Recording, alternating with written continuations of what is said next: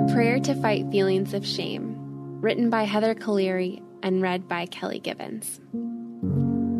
Those who look to him are radiant, and their faces shall never be ashamed. Psalm 34, verse 5. My most consistent spiritual discipline has been shaming myself about spiritual disciplines. Is that really what God wants for me? Shame takes a lot of mental energy.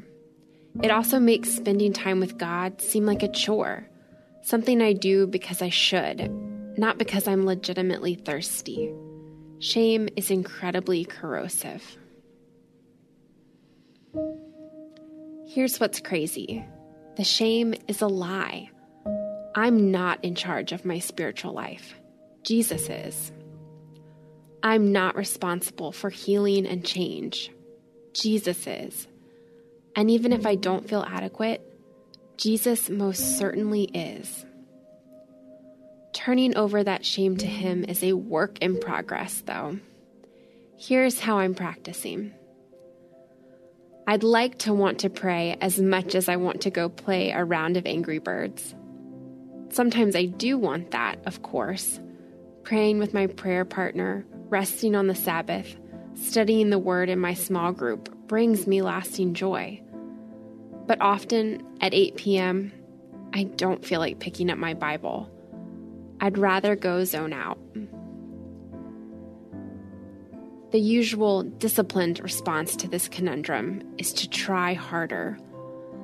But I have a tricky relationship with trying harder after experiencing abuse, spiritual and otherwise, early in my life. I spent years being good under threat. Trying harder repeats patterns that shredded me.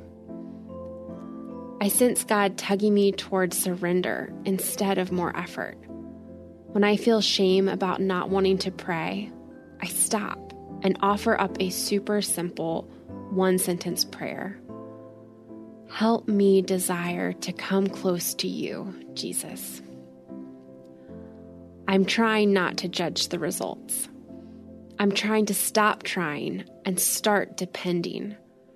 To trust that God can change even me. Shame lies about how hard I have to work at faith.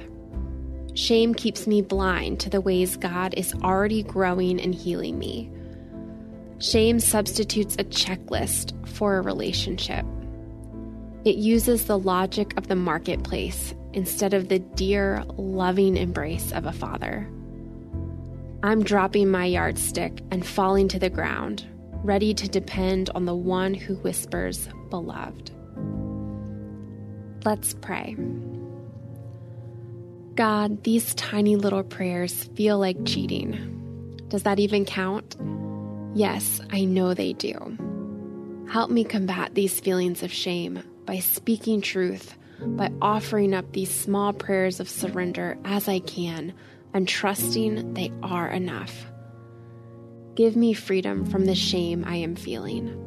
Help me fix my thoughts on you, not on my past, my failures, or hurts. Give me eyes to see your goodness.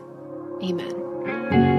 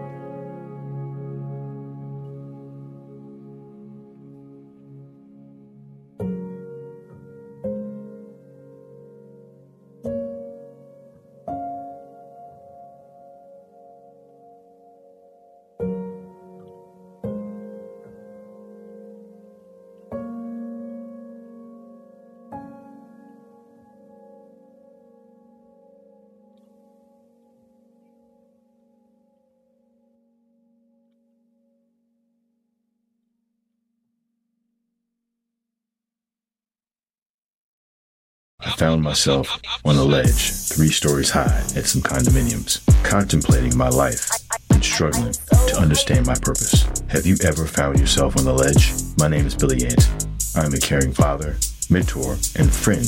In my new podcast, Billy and the Goat, I share the life changing events that shaped who I am today to remind you that no matter how far you've fallen, God can help you get up and thrive.